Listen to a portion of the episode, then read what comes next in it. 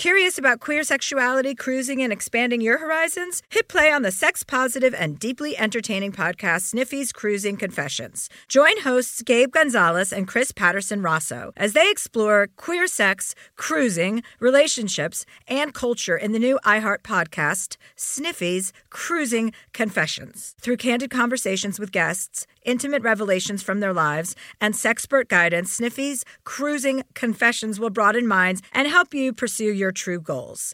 You can listen to Sniffies Cruising Confessions, sponsored by Gilead, now on the iHeartRadio app or wherever you get your podcasts. New episodes every Thursday. Olay's new Indulgent Moisture Body Wash covers your skin in layers of rich moisturizers and vitamin B three complex, transforming your skin from dry and dull to moisturized, soft, and smooth in just fourteen days. Feel the best in your skin and glow with confidence, all pride. For the third year, Olay Body is a proud sponsor of iHeartRadio and P and G's Can't Cancel Pride and supporter of the L G B T Q plus community. So this pride, glow with confidence, not just all month, but all year long. Check out Olay's new Indulgent Moisture Body Wash online or at your favorite retailer. We all know how important it is to get a good night's sleep. I know that if I don't sleep for eight hours a night, I am not as sharp. From memory foam mattresses that hug in all the right places to hybrids that keep you cool all night long, Leesa's mattresses offer exceptional comfort and support at every price point.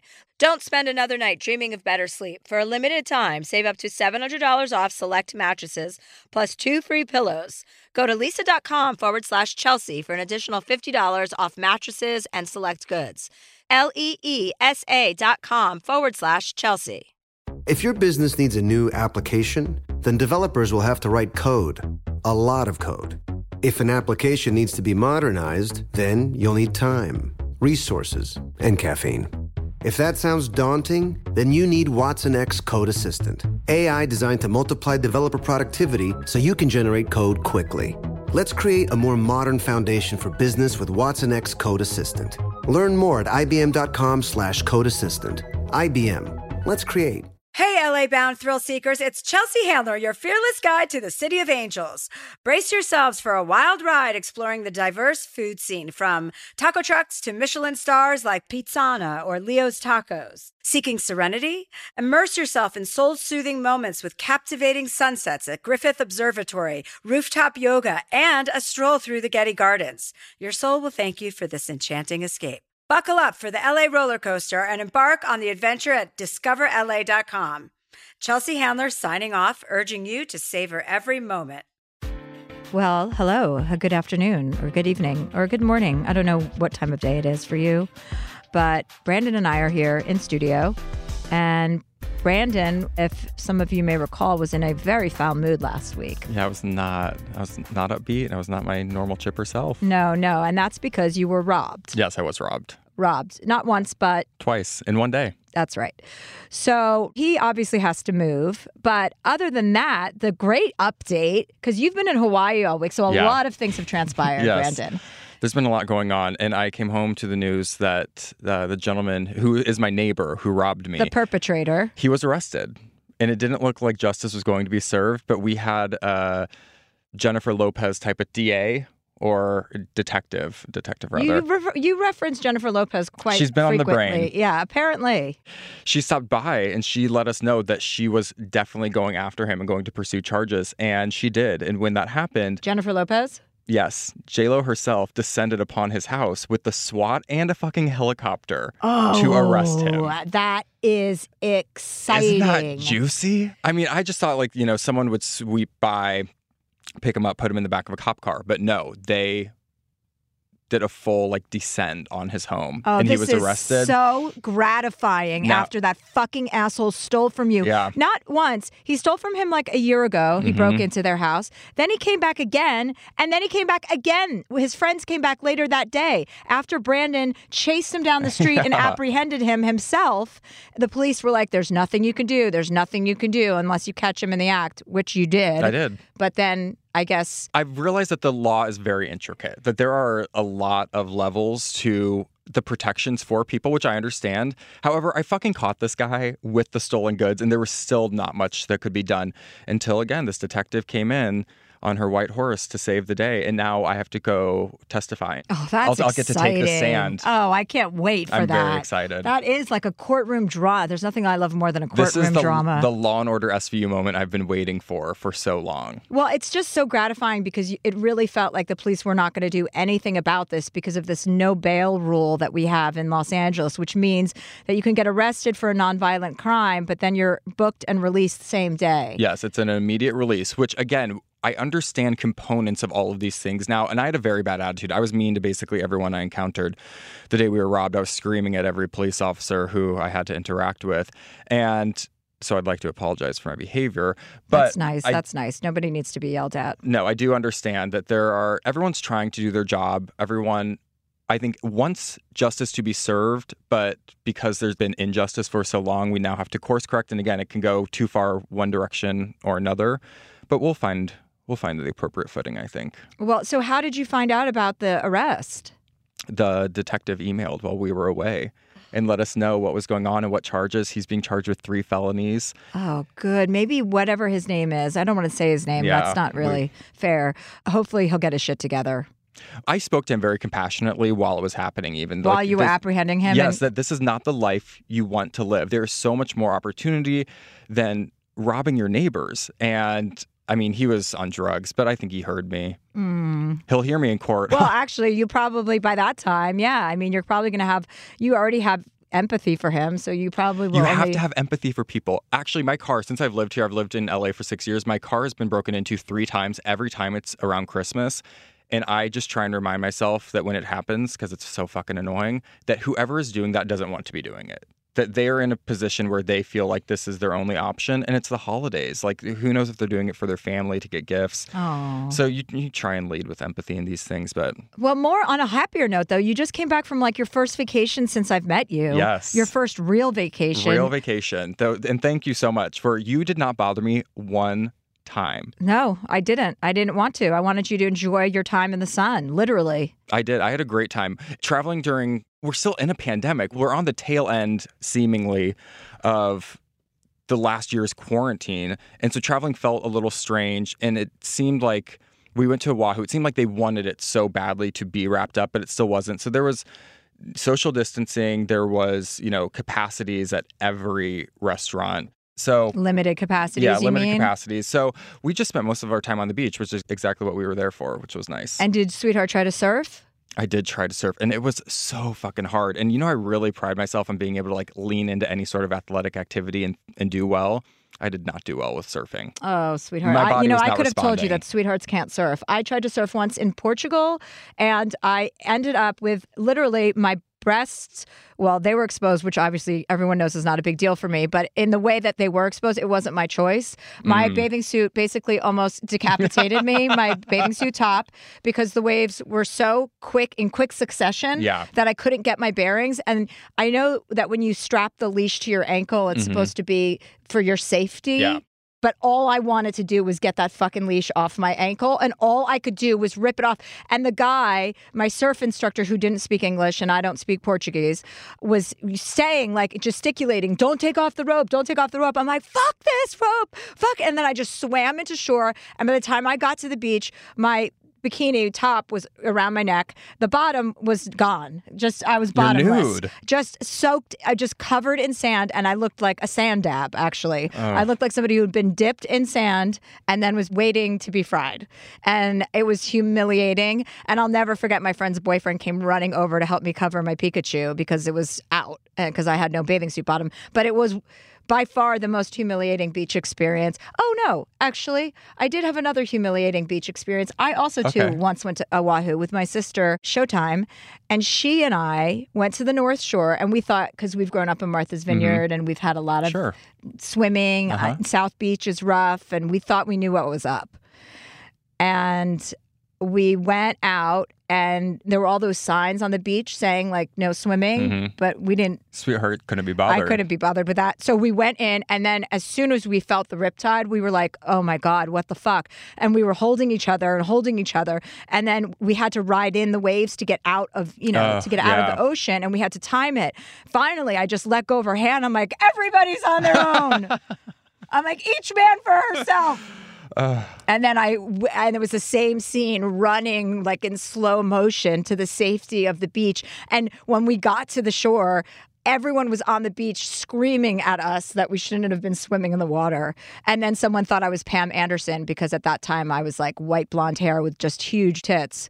And I pretended I was. And I just took a bunch of pictures with some Japanese tourists. I'm sure they love that. Yeah. So that was fun. But yeah, that was another bad ocean experience. The ocean can be very scary. Yeah. it's. I love being on the water. I am so relaxed when I'm there. But if you go out too far, it's very menacing. Like you get past a point of no return. You're like, wait, can I make it back to shore? I think I've gone too far. Right. And it's also a giant toilet. Yes. So that's disgusting because when you really think about what's in the ocean, it's not great. No. It's the opposite of great. And the critters and the creatures that are in the ocean are also, you know. Well, that's what I did like about Hawaii is that there are no questionable animals out and about. Well, you they, said you had a baby pup, uh, a seal and her yeah, pup in front of your hotel. Yeah, right? But there's no like snakes. So you should love Hawaii. Oh yeah, for that reason. I, that's actually no one snakes. of my favorite things about Hawaii is that there are no snakes. You don't have to worry about anything. They don't have you. any snakes in New Zealand either, by the way. Oh, there was a shark. Oh God, that was scary. Oh, sorry, sweetheart. Well, we we kind of like debriefed on the way here. I totally forgot to tell you. There's a fucking shark.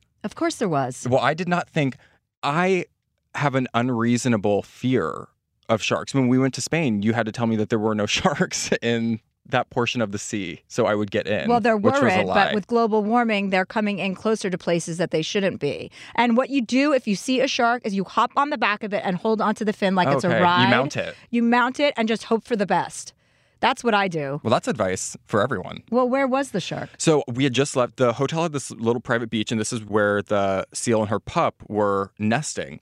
And we had just gone up. We looked over the balcony. We were on the highest floor to see the mom and her pup. The fucking shark had come in to shore, I'm assuming to try and get it. And it just swam around for a few minutes and went on its little way. I mean, it's probably like six or seven foot.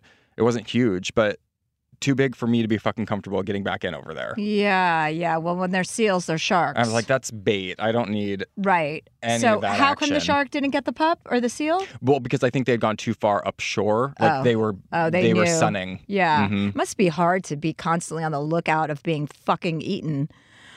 Well, I guess that's what people have to deal with now with sharks. I like when people say, oh, well, sharks aren't here to eat people. It's like, well, they keep fucking trying to. Yeah. So who gives a shit what their M O is? They're eating us. These sharks and these whales are much smarter than people give them credit for. Well, have you seen all these reports about these whales, like when they hit the side of the boat and they take the propeller off and then they try and sink the boat? Uh, well, it's like a conscious effort. Really? Yes. It's like Moby Dick. Yeah, they're well, smart. What I didn't understand in Moby Dick was when they had all these little boats and when they would go whaling, you know, they're like little tiny, yeah. like almost like the equivalent of like a teepee, but on it's water. It's like your floating boat for the pool. And they would harpoon the whales. And it's like, why don't the whales just buck up against the boat? But maybe what's happening with the whales and the propeller is evolution because yeah. whales now are hip to it and are like, hey, stop fucking harpooning us. What we need to be more respectful of. The sea creatures in the ocean itself. It's, I mean, it's really disgusting when you see I know. all of the wash up of all these. The garbage yes. and all this, all those pyres. Or is, is that what they're called? Pyres? Or is that an Indian funeral? Piles? Pyres. Yeah, I think they're called pyres. It did give me a different appreciation for Majorca as well. Just because being, of all the great jellyfish they have there? Because I, I was also stung by jellyfish. I mean, I didn't realize it. I don't know if you can even see it anymore. I got out and I was looking at, I was rubbing my arm. I was like, oh, my arm feels hot. Did I burn it on a curling iron? And we didn't have a curling iron, so I knew that wasn't it. And it would have been great if you did have a curling iron and you brought it to the beach. And Lee was like, oh, no, you were stung by jellyfish. She goes, but, you know, a lot of times their toxins aren't, like, intense enough to hurt you. Mm-hmm. And he's like, well, do I need to pee on it? And I was like, I don't. Want you to, but so he I'd rather did. You didn't. He so did he, anyway. Yeah, I figured. Well, I was fully clothed. Mm-hmm. That doesn't really make a difference. Okay, so uh, what do we got on tap today, sweetheart? Drugs, sobriety. Oh, sobriety. Okay. Well, that's boring, but well, necessary for some people. Well, let's find out who it's necessary for. Okay. Well, before we get to sobriety, it feels like you want to take a break. I feel like we should take a break. Okay. Mentally prepare. Okay. Are you curious about the worlds of queer sexuality, cruising, and expanding your horizons? Just hit play on the fiercely sex-positive and deeply entertaining podcast, Sniffies Cruising Confessions. Join hosts Gabe Gonzalez and Chris Patterson Rosso as they explore gay culture through candid conversations with special guests, intimate revelations from their own lives, and plenty of practical advice to navigate your journey. Their goal is that Sniffies Cruising Confessions will help to broaden minds, expand understanding, and entertain your pants off. You owe it to yourself to tune in. Every week, you will learn about underground sex scenes, hear titillating true stories that will make your jaws drop, and get sexpert guidance that will give you the confidence and empowerment to go after your true goals. It is unlike any show out there. You've really got to hear it to believe it. So be sure to tune in to Sniffies Cruising Confessions, sponsored by Gilead, now on the iHeartRadio app or wherever you get your podcasts. New episodes every Thursday. We all know how important it is to get a good night's sleep. I know that if I don't sleep for eight hours a night, I am not as sharp. From memory foam mattresses that hug in all the right places to hybrids that keep you cool all night long, Leesa's mattresses offer exceptional comfort and support at every price point. Leesa's Sapira Hybrid has been named Wirecutter's best hybrid mattress five years running, and collectively, their mattresses have over twenty thousand five-star reviews. Delivery is free, returns are easy, and you have one hundred nights to try out your mattress in the comfort of your home. Don't spend another night dreaming of better sleep. For a limited time, save up to seven hundred dollars off select mattresses, plus two free pillows. Go to Leesa.com forward slash Chelsea for an additional fifty dollars off mattresses and select goods.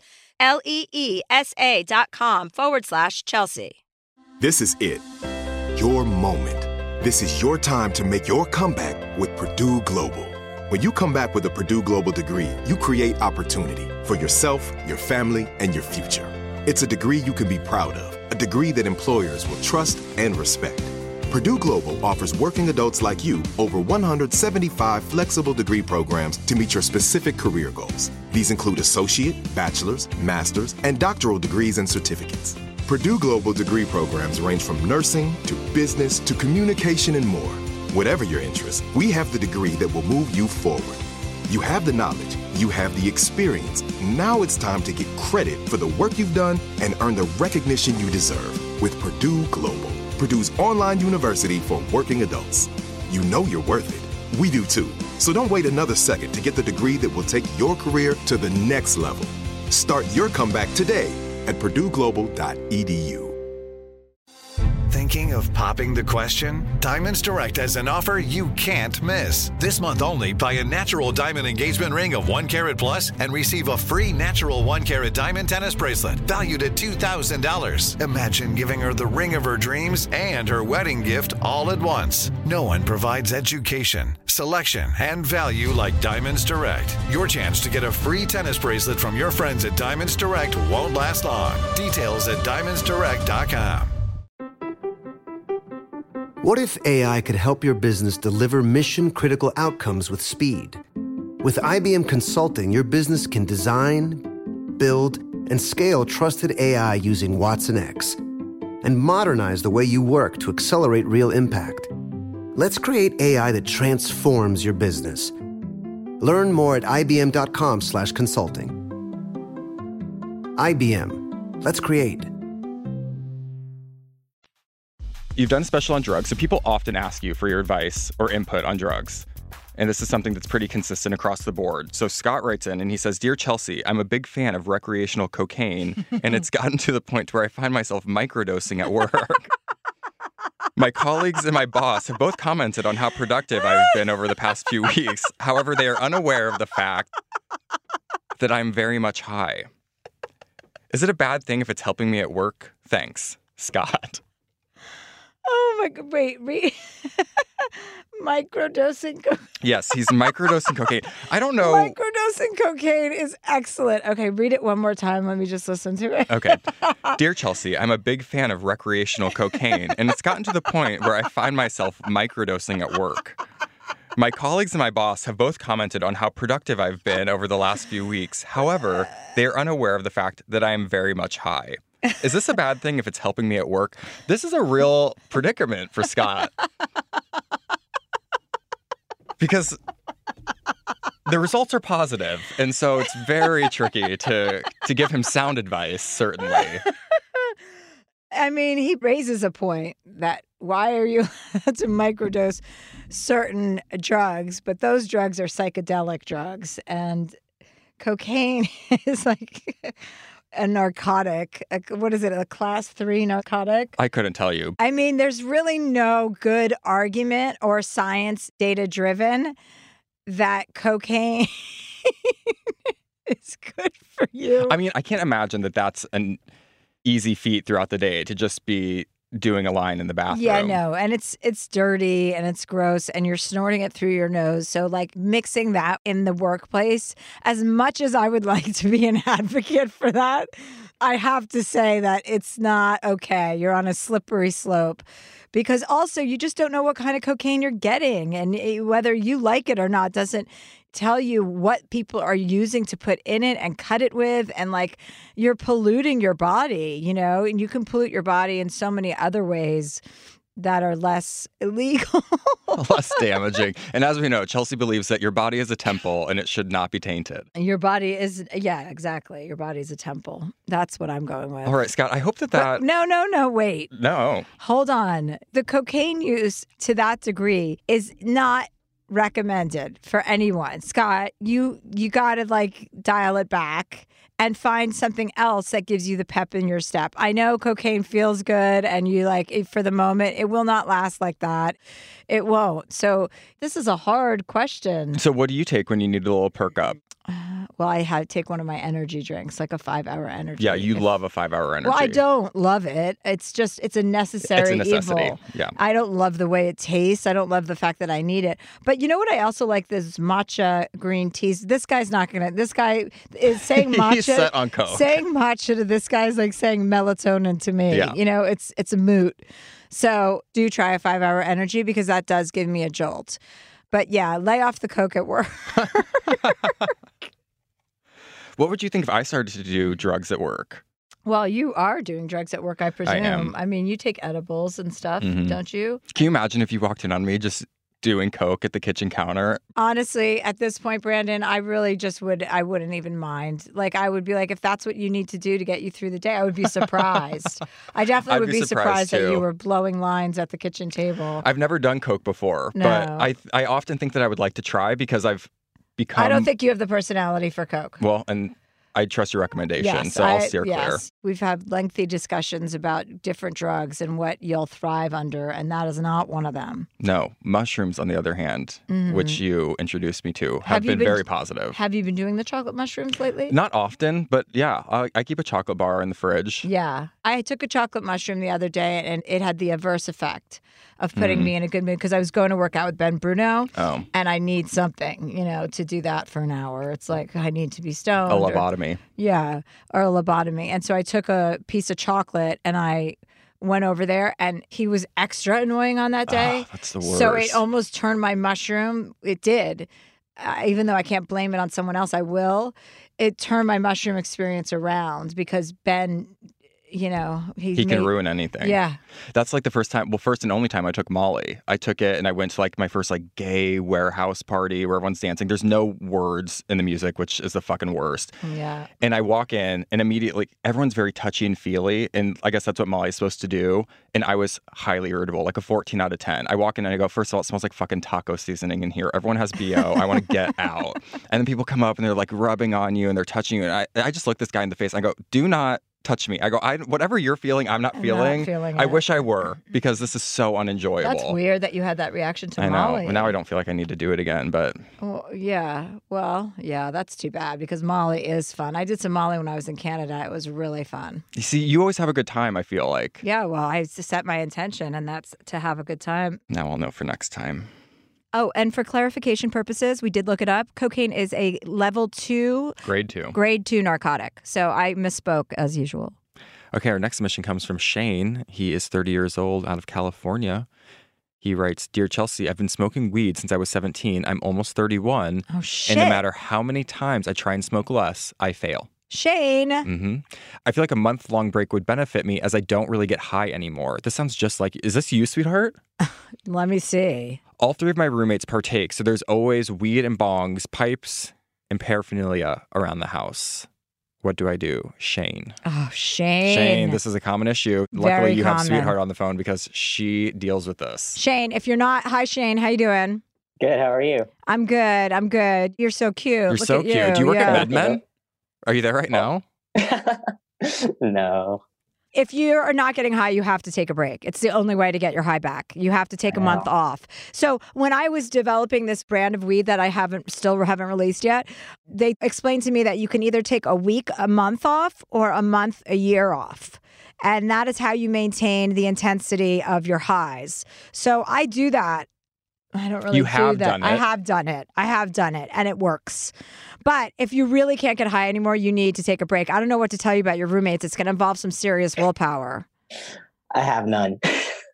Okay. And well, what are the, that's going to be a problem. What then. Are the repercussions of this, Shane? I, you have a terrible memory, right? Is this correct? Yeah. You yes. just spent the most crucial years infecting your brain or actually diminishing your brain capacity. So, yeah, you got to take a break. I agree. I've been smoking since I was seventeen, even with my dad as a teenager. So it's like ingrained in my D N A at this point. Oh, okay. What's quickly, what's seventeen times seventeen? Fuck, I don't know. Exactly. How's your dad doing? How's his mental alacrity? Oh, he's way worse than I am. Okay, well, you should use that as an example of what not to do, right? This is true. But he's also an alcoholic on top of that, so he's a lost cause. Well, okay. he's, he's doubling down. That's not going to be good for anyone. But there is still time Are for you. Are you an alcoholic too, Shane? No, just, you, just the pothead. You don't drink? I drink, just not to that extent. Okay, so why don't you just focus on having a couple beers here and there instead of your weed for a month? I swear, if you do it, we should incentivize him somehow. How There's we... no way to know if he's going to stick with this. He is a pothead. He's not going to remember, first of all. Well, I mean, let's hear what the incentive is first. I don't know. I was just thinking about what we could do to incentivize you. I don't know. I, I didn't have anything. Because if I start giving out prizes to people, then that's what this podcast will all be about. People will call in with fake problems wanting, you know, I was going to offer you some cash, but I realized I can't do that. Shane, quit... we'll, we'll... Disclaimer, Shane only gets prize. But there is still time for you to correct your memory loss. Like, there are so many apps now that you can download and little, like, game and brain teasers, and I do them all the time because I feel like you. Granted, I don't smoke like you, I would assume. But he's not worried about that. He's not worried about his brain capacity. He's worried about actually not getting high anymore. But if that's all oh, that you're worried about, then there are then there are bigger issues, Shane. I can guarantee you that. Shane, without I'm worried a doubt, about all of it. Okay, well, Shane, you're first of all, you're adorable, so you've got that going Thank for you. you. And you called in to get advice, so you clearly are serious, right, about taking a break from weed. Yes, what can ma'am. you do to give your? Please don't call me ma'am. Okay, that is just not acceptable. Do you say ma'am or I am? I am. Yeah, great answer. So, what do you do for work? First of all, uh, I work in an A V warehouse doing shipping, receiving, and like deliveries and stuff. And I often forget to sh- bring shit on deliveries. Right. The, oh, A V, your favorite thing. You often forget to bring the actual equipment that you're supposed to deliver, right? Pieces, yeah. Okay, so you need to. Okay, so you need to think of this as an investment in your future. Like, if you take this month off. Really seriously and assess your life, and you are cognizant and kind of like take the month just to be real and present and not escape, like use it as escapism. You know, treat yourself to beers here and there. Obviously, don't go overboard on that either because that's not really like a detox. But really try and take a month off. I honestly think you're going to feel a lot differently about pot once you're done with it. And then you'll have both things. You'll have a clearer sense of like what your future is going to hold and a little bit more direction. And you'll also be able to get stoned a lot more easily.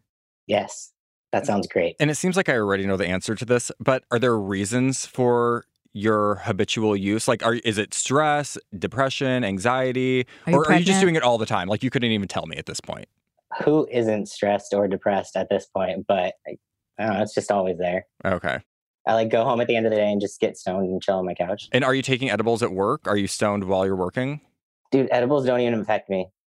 Yeah, then you're really far gone. Then you really need the month. You might need a month and a half. Oh but you do, you definitely need to get a little bit of a like clear idea of when you do it mindlessly like that, then it kind of has lost its luster.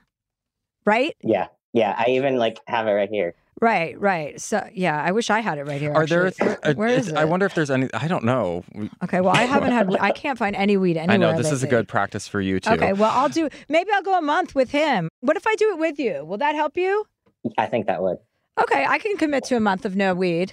And are you are you guys going to do something in its place? Because that's what I would think. Well, I'll just like, exercise. You... Shane, what are you going to do? We're going to check in. We, we need to check in with him a little bit more regularly because he's going to have a hard time with this. Yeah. I'm yeah, going to actually, you know what, Shane? I'm going to have a hard time with this too because I rely on edibles to go to sleep every night. And I'm just going to take it out of my repertoire for one month. Okay, I'll do it if you do it. Okay, what's this holiday going to be called, Brandon? I don't doomsday for me because you for but a I month. I still have the chocolate mushrooms. Oh, great, great, great. Yeah. Okay. So do you need chocolate mushrooms, Shane? I actually have chocolate mushrooms in okay, my Okay, so those are fine during this time. Okay. Okay, Deal. cool. Like uh, a low dose, Shane. Let's So you know. What's the date? We'll just do a month from today, right? Okay. Okay, yeah, I... I'm going to be talking about this on my Instagram and stuff. So watch because I'm not going to fall off the wagon. I'm going to do thirty days, and if you fall off the wagon, you need to notify us. I would never fall off the wagon after I okay. told you I'll do it. All right. Sounds good. Thanks, Shane. Okay. Thanks, Shane. Oh, Shane, real Thank quick, you. actually. Wait, I hear that you used to steal Chelsea's books. Maybe. Are you, Shane, that... are you straight? Uh, no, I'm queer. Oh, okay, but okay. I like everybody. Yeah. Okay, good. Including. Okay, well, then I have a follow-up to that, too. So I have multiple now, Shane. What is the difference in queer and pansexual? It's would the would they be one and the same? Yeah, to okay. me at least. I mean, everybody's different. Because it's like you can fall in love with anyone regarding their gender and what they were biologically at birth, right? Yeah. Okay. I'll never, I'll never fucking understand. Well, it that no. doesn't work out I because try. you're you're gay and you I need know, to know I, these things for me. There's a lot to keep up with. It's hard to understand Fuck. it all. Yeah, seriously. Well, that's what Shane's here for, apparently. I got you. And, and what's the deal with the book? Oh, Tell by the way, the that also, you know, your semen count, Shane, also, if you want to have children one day, is deeply affected by marijuana abuse at that age. Here's the thing. I'm trans, so I don't have any semen. Oh, all right. Well, there. there that we solves go. that. Well, solves there that. you go. Well, no wonder why you're so cute. Did you steal every book? Was this a one-off situation? No, it was just two, and they were used, so it was like not full price. So really, you were doing them a service anyway. Just I would encourage anybody hands. who can steal any of my books to do so. They were great. That's good. I'm glad. I'm glad. That's what they're there for. Your enjoyment.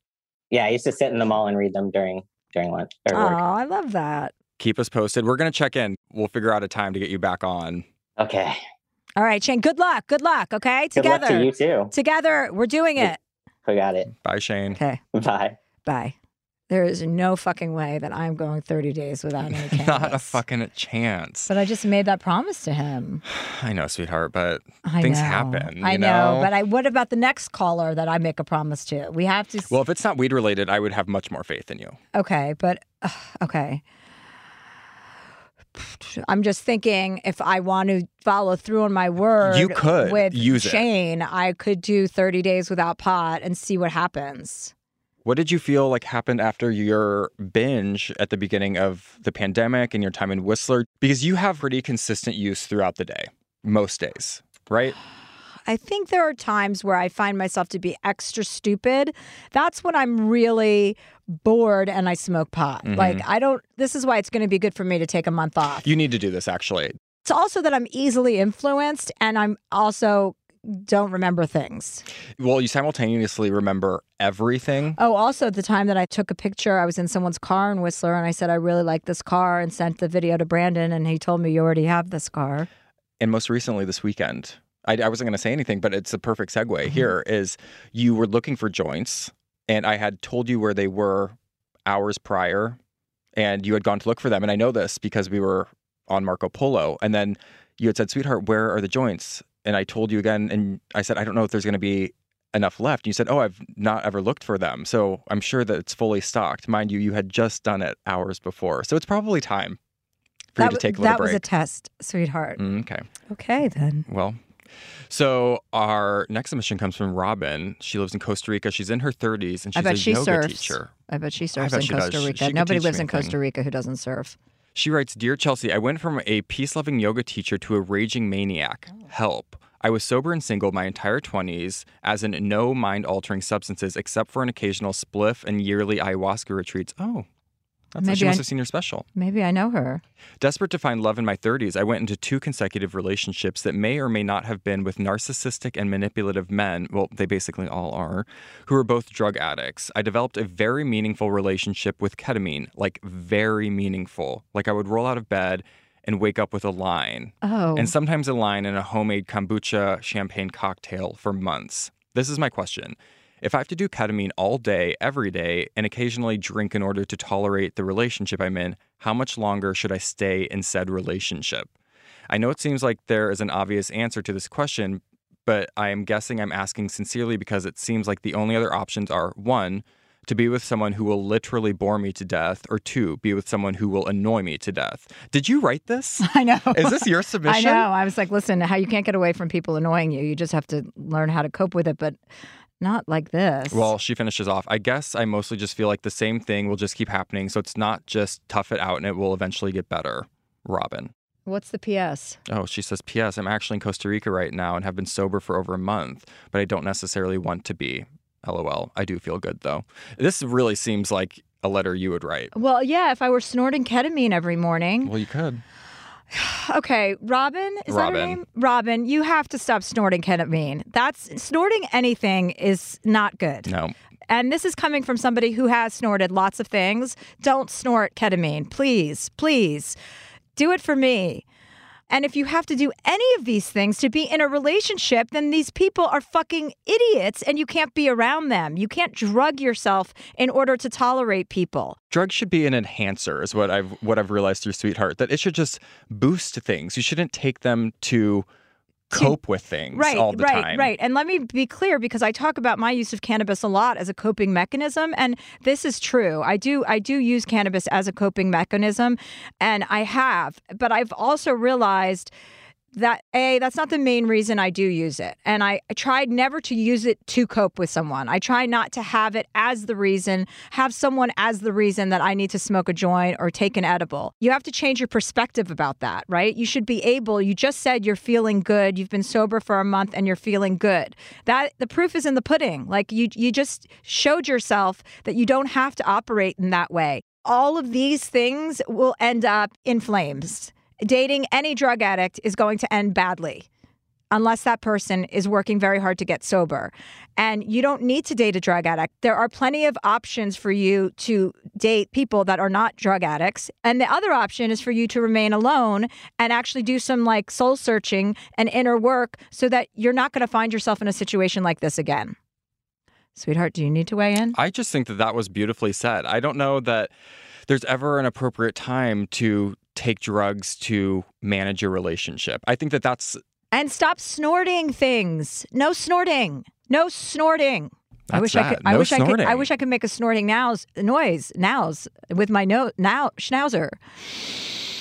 There you go. Thank you, sweetheart. You're welcome.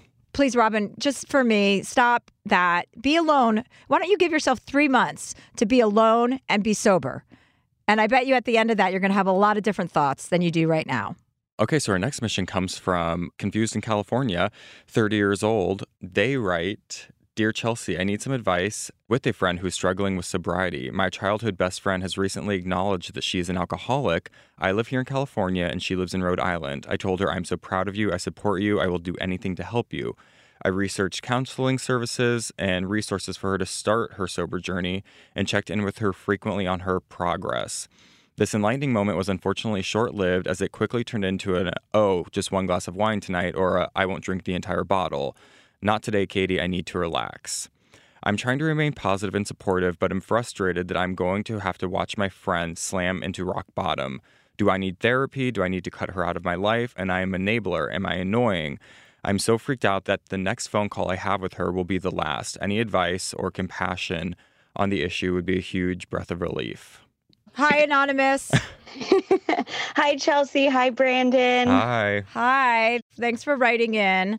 So how short-lived was your friend's sobriety? Well, it's back and forth and it's new. It's fresh. Um, I think this is her first time really acknowledging that there's a bigger issue that she wants to focus on. Since I wrote in, she has been making some big strides and some big steps on trying to find help and support and therapy.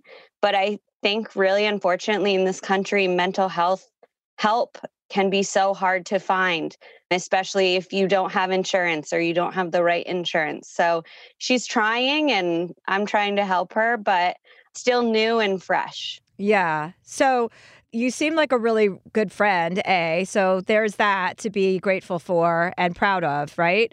To, Thank you. Yeah, yeah, yeah. I've had this experience. I was just with a friend this morning who recently got sober. Well, like, you know, six months ago, but she went to rehab. There was a big intervention. I had told her myself that there was a problem, and then she had a big intervention, and that's when she went to rehab, and she came out, and she is living the high life. She's like, this is the best adventure I've ever been on, is sobriety. So there is hope for all of these people, you know? So don't ever give up on people, first of all, because people do change just when you least expect it. Sometimes they change, you know, when they hit their rock bottom. Some people don't need to hit a rock bottom. So first and foremost, there are tools for you to know about. Oh, oh my God, this book that's sitting right here, Set Boundaries, Find Peace, A Guide to oh. Reclaiming Yourself. Look at this yeah. book. I just picked this up because it was about codependence and counterdependence. And it really explains, because I'm like, oh, I'm not codependent. And it's like, well, when you enable somebody and you make their problems your problems and you talk about their problems like they're your problems, that is codependent. That's huge codependent. I think I suffer from counterdependency, which we'll get into later because this isn't really about me right now. Sometimes I forget. But you don't want to be a codependent friend, right? You don't want to enable her, but you do want to be supportive of her. And so that if she does make a mistake, there's not anything punitive from you as a friend. It's like, oh, okay, we had a slip up. Well, I guess we is probably codependent too, a right? Uh, but like you had a slip up, that's okay. It's not the end of the world. I'm still here for you. And it's like, like you're a team member for her, right? You know, you want to yeah. act like that, like she can rely on you. I have that with my friends. It's so important for me to be the reliable one. Like I want to do what I say and say what I do and show up. So I get that. But what's the latest with her? What have the last few weeks been like? Well, I think she's at the point where she's ready to get into treatment and she's ready to find the support that she needs. But I think she's still in that realization of, oh, I can't have a glass of wine on Friday. Oh, I have to tell people I can't have champagne at their wedding. I have to, I can't, you know, it's a social thing that she's starting to realize, which you're right. I'm probably codependent of like, no one cares. It's just me. I love you. Mm. And I'm like hyper positive and I just don't want to be like annoying. Like I can imagine somebody that's having those realizations of, you know, this is something I'm going to have to deal with the rest of my life. I'm like, nah, girl, you're good. Shut up. This isn't about you. So I think I just, I think that's really helpful to hear is maybe I never realized I was codependent on her. Is it a part of my personality of trying to help is I need to step back and let her take charge. Well, yeah. And you can be like a ballast of support for her, you know, but you are not her, right? So that's a good reminder. And you don't want to play. You should pick up this book, though, because it's really about yeah. like all that kind of stuff. And I was reading it and I was like, oh, my God, this is so good for me to read. Again, it's called Set Boundaries, Find Peace by Nedra Glover Tawwab, T A W W A B. Anyway, the other thing that is helpful that I learned from one of my friends who got sober was to not make it a permanent thing, to not think of it as a permanent thing, to not think of it as I can never have a drink again. You know, I mean, it's like kind of like what they do in A A, which is, you know, take it one day at a time. But there's a permanence when people say, like, I can never have sugar again or I can never have a cigarette again. You know, hopefully right. that's you don't ever have another cigarette. But I don't even think you smoke. So I don't. But she good. does. And, you know, oh. that's like so I'm like, all right, we got to really balance our our demons here. And I guess cigarettes, you know, it, that's the thing, too, is. There's a lot of things that I don't do that I'm like, oh, it's fine, just stop, you know, and that's the opposite of what people in her situation want to hear. So I think you're right is as much as I can just be that support and be like, it's maybe it's not permanent. I just I wonder, too, this is kind of a hot topic of conversation because we live in California, the idea of California sober. I've heard that a lot recently, and, and it's something that her and I talk about is, do you cut out, you know, what the substance is that you feel that you're addicted to, or are things like weed and cigarettes, are those still okay? Yeah. And I think that's, you know, that's obviously going to be a personal choice for her. But like if she has an addiction problem, it's great to cut everything out for a period of time and then recalibrate. Right. And, you know, when she's going to a wedding or she's going to an event, she doesn't, you know, if she has to tell somebody she's not drinking, she just says, I'm not drinking right now. I'm not drinking right now. And that's much less of a big deal than saying I'm sober or I'm not drinking again. You know what I mean? It make, takes the drama out of it. So maybe yes. you can help her reframe that in her mind as well. Yeah, I think I think it's all fear, which is totally normal. You know, I think at thirty, we're at the point where it's like we can go on vacation and get crazy, but you can't do that on a Tuesday at eight a.m. Uh-huh. You know, I right. I think that finally was the point that she got to of like, oh, my other friends aren't doing this, or, you know, we're not on vacation. I shouldn't be, you know, drinking this earlier all day, every day. So it's it's such a learning curve that I don't know if as a kid I saw this happening for our relationship, but I'm just happy she's okay and wants to take these steps, and we're able to get advice from people like you and other professionals that that know what they're talking about, because it's so sensitive and it's so layered. Yeah, well, she's lucky to have a friend like you that cares enough to call in about this, you know, Th- so that's really nice. And we will keep your anonymity because you requested that. And I mean, that's really good. And all you can do is just show up for her and be supportive. And if she does slip up, you know, that's not the end of the world either. It's just a little mistake and it's a little blip. And, you know, you got to look at the bigger picture and where she's headed in that direction and just try and help support that movement. Definitely. And I, I, I'm definitely going to get that book. Okay. Yeah. I'm always on a book, book tour. So yeah. I love, and I love your books too. They're so great. And you, even though I know you said like in your podcast before of like, I'm not a doctor, but you know, just hearing someone with such experience and growth is so helpful. Oh, well, uh, thank you for calling in. Brandon, did you want to say any fucking thing? I mean, or it was, you just... it was very... I mean, it was it's very like elo- Brandon's falling in love. It was very eloquently put. The only thing that I would add is that I've had to learn this the hard way, but support does not have to be up close and personal. You can you can support people from afar sometimes, and that's what they need as well. So I know it seems that in those moments you need to really be there by their side, but it can almost be overwhelming, I think, to a certain degree. So just letting them know, acknowledging that you're there and that if they need anything, you are happy to support however you can, but it doesn't have to be consistent daily check-ins. It doesn't have to be holding them accountable. Like they have to do that themselves as well. So I think just, you know, as she kind of embarks on this and you're along for the ride, you have to remember it's her ride, like you're just in the car. So kind of let her lead the way, but be there how you can. And yeah, I think that you're doing all the right things. You're posing the right questions.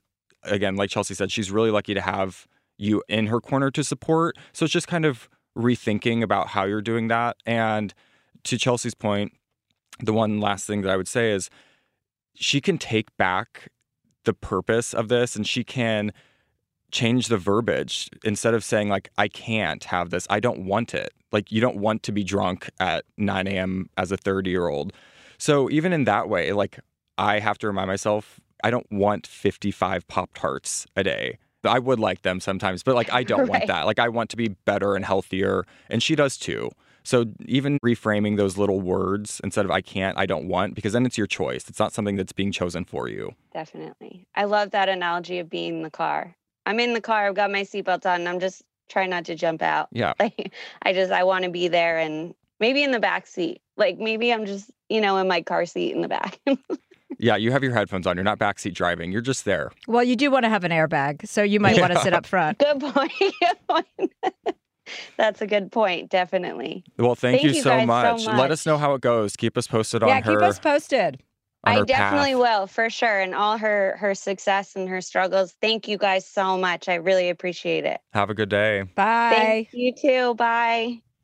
What are your thoughts on that? My thoughts on that are that I just love all of our callers. I can't believe how normal and cool everyone has Level. been. Every single time we get on the phone, I'm like impressed by the person. Yeah. Do you know how nice that is? It's shocking, honestly, because most people, all these people seem so great and like they would have good, you know, social skills out in the real world, but then you interact with people outside of the studio and that's not the case. So this is a good time to bring in Demi Lovato, who just came out as non-binary. So congratulations for coming out as non-binary, because that is a very difficult thing to do. Demi has a lot of experience in talking about addiction. They have their own personal experience with addiction. So I think they will be able to contribute to this conversation in a way that you or I may not be. There's nothing more enticing about a person. Endearing, than, I endearing. think is the word yeah, you were looking for. Yeah, that's a better word. Than authenticity in their flaws or their errors, because you know what you get is what you see. Yeah. Okay. Hi, Demi. Oh Hi. That was so nice. You're so sweet. Well, Brandon's sweet. I'm not really that sweet. You look so you look so cute. Thanks. Thank you. Got dressed up just for y'all. Oh, look at that. Your outfit matches your lamp. Look what you did for us. I know. It's us. all color coordinated. All of the colors I'm very are very into it. It's very tie-dyed. Oh, look, sweetheart. They're busting out of their shirt just like you do in front of me every day. Sweetheart, I'm just trying to... Thank you. Thank you for noticing, actually. Well, I'm gay, but as you know, I immediately look at someone's chest just to see what's going on. Only gay men can say that now.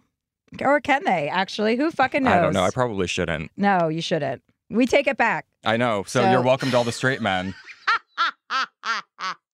Okay, so, Demi, we needed your input on a couple of callers we've had in. So we know these are areas that you kind of have been really public about. So we would love your feedback. What is the first one, sweetheart? Well, so the first one is someone wrote in about a friend who is slipping off of the wagon. So I think they're just having a little difficulty on their journey through sobriety. And in your experience of going through sobriety a couple of times and knowing that it's a process, that there's no mm-hmm. one track for each person, how do you think people can be there to support someone who is trying to stay sober?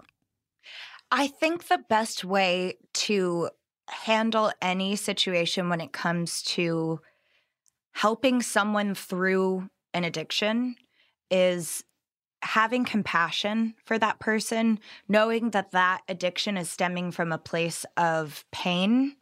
And so therefore, when that person is acting out in their addiction, they're hurting. You know, nobody ever acts out in an addiction out of joy. And so I always just try to remember that, like, if this was a friend of mine falling off the wagon, I would have compassion for them. I would absolutely let them know that I was there for them, but that it's tricky because for me, I, I can't be around people that are actively using things that either I used to like or just things that are dangerous. I don't like watching my friends put themselves in situations that are harmful because I've, I too have, I've, I've lost a lot of people. And so I set a strong boundary with those people while also telling them, if you need help, if you want help, I'm here for you. I love you and I'm here for you. I can't sit by and watch this happen to you. I'm not abandoning you. I'm here, but I can't sit by and watch. And so when you're ready to get the help that you need, I'll be there for you in whatever capacity you need me to, whether that's calling the rehab and getting you set up there or taking you to a meeting or whatever it is. Like, I think compassion is key. What's your take on tough love in that situation, Demi? Does it work? I think, like you said, it's it's different for every person. And so tough love may work on some people. It did not work on me. Tough love to me felt like these people are leaving me once again. It kind of fueled the fire. And so that's why I stress compassion so much when talking about people and their addictions, because it's like, they're obviously going through something. And so when someone says, I'm leaving, I'm out of here, tough love, whatever, you know, that made me go more inward and that made me actually act out more. And so I err on the side of caution when telling people to have tough love. You know, it's it's important to stay completely transparent and honest. You can totally do that. But I think in the same way that I don't do well with a trainer that yells mean things at me when I'm working out, like, I'm going to do better when I have a trainer that's like, hey, you're killing it. Keep going. Like, or I know this is hard right now, but you can do this, you know? Mm. It's like, it's stuff like that that helps push me to the other side of the finish line. And it might actually be the wrong thing to say to someone and you can't take it back, you know? That's the tricky part about tough love. So once you go past that line, you kind of can't reel it in because they've already heard the toughness. Yeah, you. yeah, which is my specialty. So I'm glad that we got your point of view on that for sure, because you speak mm-hmm. from experience, which is better mm-hmm. than no experience at all. And I haven't had to get that kind of tough love. So I, yeah, so I'm mm-hmm. glad I didn't give advice on that, well, and, and that we had Demi do it. It's interesting to hear because my mom is currently going through an issue with her sobriety. So she's an alcoholic. She was mm-hmm. sober for a chunk of time. She's no longer sober. She actually may be sober mm-hmm. right now. It's a little touch and go. But for mm-hmm. me, my stance has always been you have to be sober for yourself. So as much as I wanted to be there to support her, I didn't want her kids to be the reason she stayed sober. So what about family members who have someone who's going through this and they want to be supportive, but also want to set a positioning where you have to be sober for yourself? It has to be something you want, because then there's a pressure to those around you to help them maintain their sobriety and a responsibility. Like if we do something, we could be harming your path of sobriety. Right. You know, I think that's why if you always act out of a place of compassion, you can't go wrong. I think that when having empathy for people, no one's going to take that the wrong way. You know, it's, it's, you're showing love, you're showing grace and mercy. I think that having the understanding that like we've kind of been taught through the book of Alcoholics Anonymous for almost one hundred years now, that that is the only way, right? And, and not to say anything bad about A A by any means, it's just, it's almost one hundred years old. And so with the way that things progress over time, there starts to become different solutions for different people. And so it's, it's no longer a one-size-fits-all solution. What if your mom decides that she doesn't want to be sober and she's able to manage it? You know, it just, we don't know what the future holds. And mm-hmm. so I think being mindful of like, it always has to come from a place of that person wanting to be sober. If they don't want to be sober, they're not going to stay sober. They're always going to wonder. Mm-hmm. And if, and it just, it's one vulnerable moment. I ha- But I think that's true what you're saying. Like, you know, A A isn't for everybody. I had a friend who got sober and he didn't do it through A A. He didn't go to rehab. Mm-hmm. He was like, this sounds all. He, he got ketamine treatments and he just stopped mm-hmm. one day. And then he would drink when he was on vacation, but not drink when he was here. And then he just stopped. And it's been like two years since he's had a drink. And he was like, listen, A A is not for me. Like, I'm not going to A A meetings mm-hmm. and I'm not going to rehab. He's like, I understand I yeah. have a drinking problem. I understand it got out of hand, but I'm never going to say to myself, I'm never going to drink again. He goes, I'm not doing that to myself. Mm-hmm. I'm just going to say mm-hmm. I have to get the situation under control. And then that turned into sobriety for him, right? Mm-hmm. And it's just kind of like, it's almost analogous to the classroom isn't always the best place for kids to learn, mm-hmm. right? Everybody has mm. different needs and desires, and they respond to different kinds of interactions with yeah. people. And I think that applies to everything in life now. So, well, sobriety, the way that mm-hmm. Demi just described it, is kind of like the Constitution. It's like how this was established with A A. There are so many more possibilities now for people mm-hmm. to get their addictions under control or to find an outlet that is not they're going to abuse. So, for instance, I don't know mm-hmm. what the positioning is for A A, but my mom at the time was interested in taking cannabis to be able to relax mm-hmm. at night, because that was her stressor and when she would drink. And so that's California sober, isn't it? That's California sober. So, yeah, it is. It, it really and, and so you've mentioned that. And yes. that to me seems like a much more realistic approach to trying to find something that works for you. Because just because you had an issue with one substance does not mean you're going to have an issue with another. But again, it's reconciling that there was an issue and then trying to enter into that cautiously, I would think. Yes, absolutely. It's it's look, I, I am aware of where my substance uh, patterns have ended me up in the past. So it's like, even when starting this journey of California sober, you know, I, I needed to be very careful that I wanted to make sure that I didn't start smoking too much. And there's been periods where I've smoked probably too much, and then, and some periods where I don't smoke at all. You know, it's just about finding that balance of what works for you. And so I, I encourage you to support your mom in finding what works best for her. Look, I always go back to cannabis because I just, I know I'm going to wake up in the morning. Mm-hmm. I can't say the same for other substances. And that's why I feel okay smoking. Now, if that doesn't work for another person, then that doesn't work for them. And that's okay. I just encourage support finding their journey and their own path, and not just going to this dogmatic view of recovery, which is, you know, A A or the highway. Well, so that kind of answers the next question. So we had someone call in who has been Shane taking. Well, so Shane, Shane is one. We'll get to Shane. But the the other one was the person who called in and they had been using ketamine to try and make their relationship work. So they're trying to find something that, again, not specifically to the relationship the way Demi's describing it, but you have to find something that works for you. I don't know what's going on in, in the relationship that would cause them to need to supplement it's seemingly happiness with a substance. Well, ketamine isn't necessarily. Snorting lines of ketamine is a lot different than a ketamine infusion, which is usually guided by a medical professional. I am not a medical professional. I like to repeat that consistently on this podcast because I know a lot of people get confused because I'm trying to confuse them. But ketamine infusions are a very therapeutic tool for a lot of people. So snorting ketamine is kind of like something you would do at a party or off somebody's ass. Much different utility. Right, right. So ketamine infusions are one thing. And those are helpful. Like my friend who got sober went and got ketamine infusions in L A a bunch of times. And that's becoming, you know, more mainstream than it ever has been with microdosing psilocybin, L S D. Like there's mm-hmm. all these great healing benefits. But I actually, let's talk about Shane, though, because I can. So this guy called in. He says he's a stoner. He's stoned all the time. His roommates smoke all the time. And he just feels like brain dead.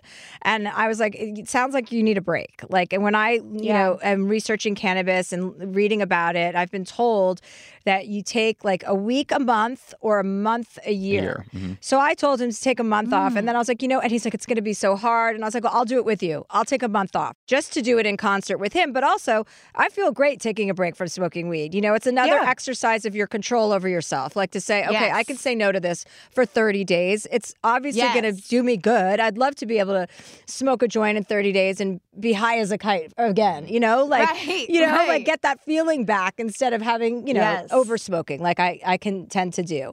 Do you take breaks from weed? I do. I call them weed tuxes. Oh, that's funny. Like a little, I, I, I'm like, yeah, I, I just tell my therapist, I'm like, yeah, going on a little weed tox this week. And uh, I just, I actually didn't even know that that's what you're supposed to do. I just kind of like naturally started doing that because yeah, if you if you're not careful, you can build your tolerance too quick, and then all of a sudden, your tolerance is super high, and you're just like, it, it is nice to take a break. And first of all, you feel super clear-headed, super present, and then, yeah, your tolerance is jump-started. So it's like, I, I kind of, I think I used to do that with caffeine too back in the day when I was drinking caffeine. But like, yeah, it's just, it's it's interesting. It's like cannabis is something that like. It's so gentle in, in my experience. It may not be that way for everybody else, but in my experience, it's been so gentle to where if I need to go without it for a period of time, I can stop and be fine. And then when I'm on vacation, I can smoke it during the day and and at night and be fine, you know? I definitely agree with the tolerance, though. You know, that's my main objective because my tolerance gets so high that, like, all of a sudden, you know, yeah. I can take, like, a twenty-five milligram edible and just feel, like, a little dent. And you're like, okay, this is getting carried away, you know? Right, and plus, right. it becomes very expensive. I was in the habit of getting in my car in the morning or in the, you know, we'll be on the way to the podcast and I'll have a joint, you know? And then I'm just mm-hmm. like, oh, wait, this is my becoming my morning routine. I don't want anything to be my right. morning routine. That's not purely healthy, you know? So it's always right, good to change right. up the dynamic and to change up your relationship to the substance or whatever it is you're having an issue with. And notice that if you are having like a really hard time putting it down, maybe it's time to reevaluate your relationship with that substance, you know? Mm-hmm. If the weed tox is too difficult, it's like talk to the therapist, do what you got to do and figure it out because obviously that's not working for you anymore if you're needing to do it every single day. Mm-hmm. Well, it's interesting to hear you talk about cannabis because women are finally getting a place in the cannabis space again where it's been predominantly male focused for so long. And there are so many ways to take it now with edibles, with the vape pens. You can like put them in your butt. Pre-roll joint. You can stick them anywhere, basically. So, there are suppositories. I've seen them. So for, for women who are listening to this and thinking like, I would love to introduce myself to cannabis as a way to deal with my anxiety, to help me sleep, to to enjoy a day out. You know, some people want to be social but have such a hard time getting over the hump in a social situation. Mm-hmm. What would you both recommend for women who are interested and want to dabble get into, enter the cannabis space? I think you just have to go to your local, like, honestly, the microdosing, you can find things that are two and a half milligrams. You can find mints that are one milligram. Yeah. And you have to just go with the smallest, smallest mm-hmm. dosage and try it and see how it affects you. Because mm-hmm. it is not for everybody. You know, I'm the biggest pusher right. in the world. I want everyone to be stoned. But some people just, I have a couple girlfriends that cannot handle it. And I'm not trying to convince them anymore because yeah. I've tried too many times and it always ends up, you know, not being pretty. So I'm like, okay, I give up. Demi, yeah, what about yeah. you? I would say, so yes, definitely going to your local dispensary. I think there's there's really interesting ways that you can, like you said, intake cannabis. So there's these drinks called Can. Oh, I love those. Yeah, we love those. They're like two, yeah, they're like two milligrams.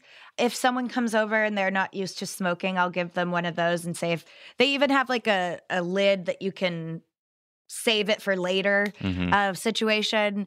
Or like dosist pens, they vibrate when you've hit a full hit. Mm-hmm. And so it measures the hits out for you. So you're not just like hitting a vape pen. There's different ways. And I encourage people to to explore. That's what life is about, is exploring. And so finding what works for you. And if that's if that's cannabis, great. If it's just C B D, great. If it's none of the above, great. Whatever works for you. Because of your history, did you have people in your circle that are concerned that you're even smoking cannabis, or are they pretty supportive of the green? Um, I'd say my my team is, for the most part, pretty supportive. I've been on this journey since like summer of two thousand nineteen. So it's not been, I think we're I've gained trust back, and you know, they've they've seen me be able to have a healthy relationship with cannabis. I think that maybe my security guard, Max, and maybe Scooter are like the, f- they kind of are like, Max is like my dad. He's like, I think he'll always just be the type of dad that like never wants to see his daughter smoking weed. You know what I'm saying? Like he rolls his eyes when I light up a joint or something, but like, it's, it's not out of judgment. It's just like a, whatever floats your boat kind of thing. And he, and we make jokes about it. But yeah, I think that's, I think it's out of protectiveness. And if anything, everyone else around me knows how much it works for me and how much it's changed my life because I've been able to find relief and still wake up the next morning. And also just, you know, when I'm celebrating something like my album, you know, it's no longer like, you don't have to go to a bar and get drunk. You can light a joint and remember the entire night, you know? So it's just, it's, it's cool. And people have seen how it worked for me, how it works for me. And they're just supportive now. So moral of the story is with substances, there's no one size fits all. With recovery, there's no one size fits all. But sweetheart, so, remember when we went to go look at that house a few weeks ago? Yeah, well, and I, I forgot know. that we saw a house and then I looked at Demi, it online. Demi, okay. She I was, was very stoned when we went. And oh my I, God. I And then three weeks later, I saw the house online and I sent him the link. I'm like, I want to see that house. He's like, sweetheart, we already saw that house. Did a full walkthrough, spent like a chunk of time in this home. So that's just how you know when it's time for a weed talk. Yes. That's it. Yeah, that that's, that's right. And you that, need to get that shirt made. Because I'm like, wait, I'm blacking out on weed? I don't need that. That's why I don't drink so much anymore. I mean, I thought, yeah, I didn't, I didn't realize your memory could go. But you know what? Yeah, that's exactly right. So I'm excited about my weed talks. And I'm thank you for yeah. your stamp of approval, Demi. Yes, absolutely. Weed talks it up. Thank um, you so much. Yeah, thanks so much for calling in. We love you. Thank you. Love you guys. Bye. Bye. Bye. Okay, it sounds like it's time to take a break, so that's what we're going to do. You guys, we'll be right back. Are you curious about the world of queer sexuality, cruising, and expanding your horizons? Just hit play on the fiercely sex-positive and deeply entertaining podcast, Sniffies Cruising Confessions. Join hosts Gabe Gonzalez and Chris Patterson Rosso as they explore gay culture through candid conversations with special guests, intimate revelations from their own lives, and plenty of practical advice to navigate your journey. Their goal is that Sniffies Cruising Confessions will help to broaden minds, expand understanding, and entertain your pants off. You owe it to yourself to tune in. Every week, you will learn about underground sex scenes, hear titillating true stories that will make your jaws drop, and get sexpert guidance that will give you the confidence and empowerment to go after your true goals. It is unlike any show out there. You've really got to hear it to believe it. So be sure to tune in to Sniffies Cruising Confessions, sponsored by Gilead, now on the iHeartRadio app or wherever you get your podcasts. New episodes every Thursday. We all know how important it is to get a good night's sleep. I know that if I don't sleep for eight hours a night, I am not as sharp. From memory foam mattresses that hug in all the right places to hybrids that keep you cool all night long, Leesa's mattresses offer exceptional comfort and support at every price point. Leesa's Sapira Hybrid has been named Wirecutter's best hybrid mattress five years running, and collectively, their mattresses have over twenty thousand five-star reviews. Delivery is free, returns are easy, and you have one hundred nights to try out your mattress in the comfort of your home.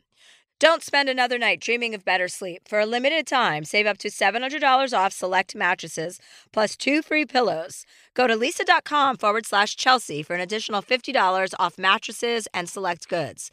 L-E-E-S-A dot com forward slash Chelsea. This is it. Your moment. This is your time to make your comeback with Purdue Global. When you come back with a Purdue Global degree, you create opportunity for yourself, your family, and your future. It's a degree you can be proud of, a degree that employers will trust and respect.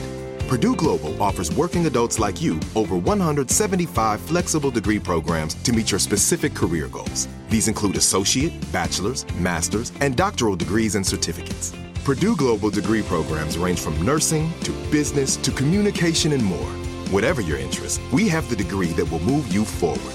You have the knowledge. You have the experience. Now it's time to get credit for the work you've done and earn the recognition you deserve with Purdue Global, Purdue's online university for working adults. You know you're worth it. We do too. So don't wait another second to get the degree that will take your career to the next level. Start your comeback today at purdue global dot e d u. Thinking of popping the question? Diamonds Direct has an offer you can't miss. This month only, buy a natural diamond engagement ring of one carat plus and receive a free natural one carat diamond tennis bracelet valued at two thousand dollars. Imagine giving her the ring of her dreams and her wedding gift all at once. No one provides education, selection, and value like Diamonds Direct. Your chance to get a free tennis bracelet from your friends at Diamonds Direct won't last long. Details at diamonds direct dot com. If your business needs a new application, then developers will have to write code, a lot of code. If an application needs to be modernized, then you'll need time, resources, and caffeine. If that sounds daunting, then you need Watson X Code Assistant, A I designed to multiply developer productivity so you can generate code quickly. Let's create a more modern foundation for business with Watson X Code Assistant. Learn more at ibm.com slash code assistant. I B M. Let's create. Well, that was fun. Demi Lovato was fun. Yeah, they're a good time. Uh, yes, I like them. They are coming from a place of love. And as we are, sweetheart, we right. are coming from a place of deep love. Deep. You must lead with love. You must lead with deep love. Deep. So important to have these conversations about drugs, because as things become legalized and And as these drugs become more popularized to some degree, we need to know about appropriate use, about responsible use. And the only way to do that is to have conversations that might be a little uncomfortable. But I can't wait till I my think that's niece. What we're doing here. I can't wait till my niece starts to get like, because she's so anti-drugs. I was in San Francisco last weekend visiting my sister, and my niece is so anti-drugs. Like she is so all drugs, everything. Like she, I mean, she knows we we are always taking edibles. They're mm-hmm. always out and about. Obviously, we have no secrets in our family, and she's just always like, we always try to get her to have a drink. We oh, we're like, come on, have a glass of champagne, and she's just like, nope, nope, nope. And I'm just like, you know what, I. was anti-drugs too in high school. I was against them. I, I couldn't believe people who use them, and then I tried them. And so is it, what is her stance on it? Why is she in such opposition? I think she's just, she wants to be in control of herself. Okay. So I think that's it. I think that's a lot of people's reasons for not wanting to experiment, is that they are going to lose control. I kind of like that feeling. Do you think it's a... But I also don't feel like I lose control when I take an edible or something like that. It's not a loss of control. It's just you're not as I don't know. But for people who are type A, it does feel out of control to some degree, because that's how I feel, I would assume, especially when I started, because I am so particular and so in control in a lot of ways that when I took an edible, it's like how when I take a five milligram, it could feel like I'm taking a twenty because I'm wound so tight mm. that that level of relaxation feels very foreign, or it did in the beginning for me. But it was also a superiority thing for me. Like, I liked being able to say that I'd never done drugs. And then I realized, well, what the fuck is, what's the point in that? Because then I will have never experienced anything. Right, right, right. And now I've done drugs, and I'm much happier about it. Yeah. Well, I mean, as long as you're, yeah, I mean, everyone needs to just get over themselves with regard to drugs. Like, they're, we really have to work hard at destigmatizing all of it, because it's like, especially cannabis, it's medicine for so many people. Like, I don't want anybody being denied of medicine. Do you? Well, and it's interesting because the my Midwest counterparts, my family who are still there, their stance is so against recreational cannabis. They don't know what they're talking about, because they're all indoctrinated by government saying that it's a criminalized thing. And yeah, they're all alcoholics. Exactly. Like, alcohol is better than cannabis? No fucking way. No. No. Especially not for the bloat. No. I remember I gave my dog Chonka Xanax once on a flight to Spain. And he, I know all of this is very relatable, listeners. He freaked out. He, oh, he did? freaked out, and he was heightened and psycho, uh, and he was acting in ways I had never seen him act before, but it was such a long flight. I thought I was helping him so I could just put him to sleep for yeah, the flight. So he could relax. So he wouldn't be on a twelve-hour flight, and it backfired. And what also backfired was that I also had taken the Xanax, so I was sleeping, and he was fucking freaking out. And when I got home and I spoke to my vet, I said, I don't understand what happened. And he, he said, when your dog is in a heightened state, like what you were describing, mm-hmm. if you give him a Xanax, he will stay in that heightened state. Oh. And I was like, well, he, I'm like, I'm in a constant state of agitation. Right. And when I take a Xanax, I go to sleep. Yeah. So I guess dogs' physiology and biology is different than ours. Well, now we know. And that's an important lesson for everyone listening. Do not give your dog human Xanax. No, that was an... Well, actually, it was his Xanax that I took from him. To be completely oh. honest, I looked up what the vet had prescribed him, and I was like, oh, I I, I like Xanax. So and I, because you're a doctor, you knew what portions you right, would need for I, yourself. Right, so I gave one to myself, and I gave one to Chunk, and then I had a really embarrassing flight. Poor Chunk. Well, on that note, the important thing is to calibrate your drug experience, because there's losing control in a fun, harmless way, and then there's losing control of your life. And, you know, those things are different, and losing control of your life is very, very serious, as we've heard today from a lot of people.